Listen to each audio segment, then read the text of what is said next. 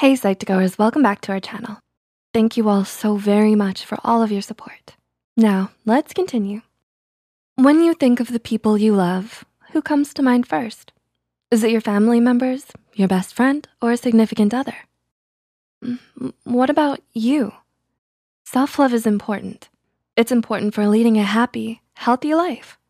Unfortunately, the concept of self-love is often overlooked and misunderstood. In a world that grows more demanding, stressful, and complex day by day, self-love might be something you're struggling with.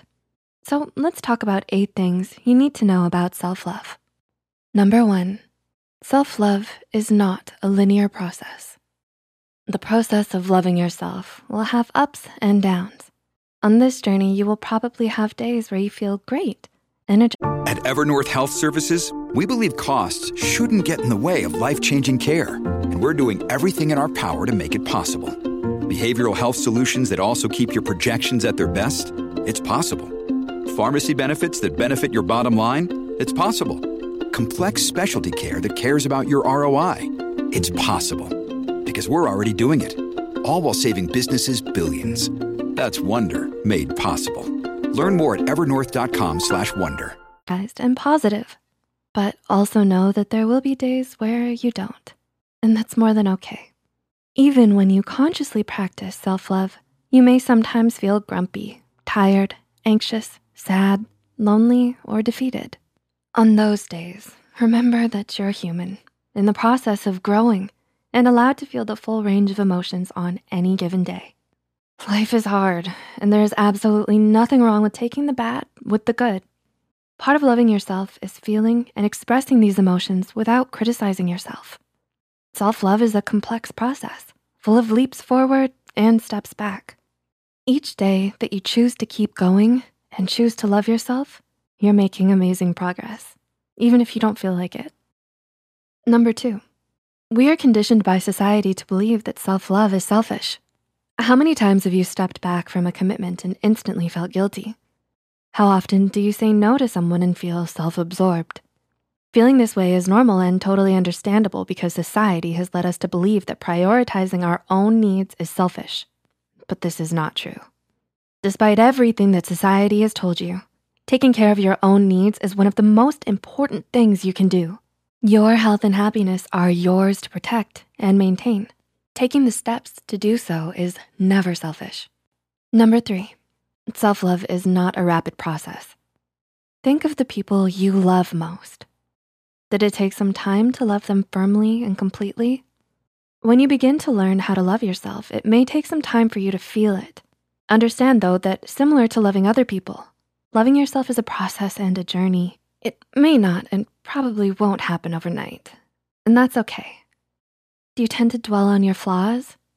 We wanna remind you that your flaws are what make you unique. They're part of what makes you the wonderful human that you are. Number four, self-love is important because it opens even more doors for you to give and receive love. Have you ever heard the phrase or versions of it where they say, love yourself first? It's true. The way you love yourself shows others how to love you. According to licensed marriage and family therapist John Kim from Psychology Today, forming a healthy relationship with yourself that is full of care, understanding, compassion, and healthy boundaries will help you achieve that kind of relationship with yourself and others. Number five, uncovering the sources of healing can be difficult. Are you in the process of emotionally healing? If so, you should be proud that you're taking the steps to heal, for it isn't easy. Like self-love, healing not only takes time, but is also very complex. Unraveling possible years of buried trauma is daunting. If you become overwhelmed during this process, know that you aren't alone. Digging deep and healing from past wounds or reoccurring ones can be an overwhelming process. Part of self-love and practicing self-care is knowing when to step back in the healing process. Though it may be very tempting to keep pushing, remember that part of loving yourself is acknowledging your own boundaries. This is especially important in healing in order to avoid uncovering memories and moments in ways that may wound you further. Number six, self-love means giving permission to accept your own compassion. Have you ever noticed the negative connotation that surrounds self-compassion? perhaps disguised as making excuses or feeling sorry for yourself. The truth is that one of the greatest sources of strength is being able to have kindness and compassion for your own experiences in life. We have this unfortunate quality to automatically blame ourselves when things go wrong.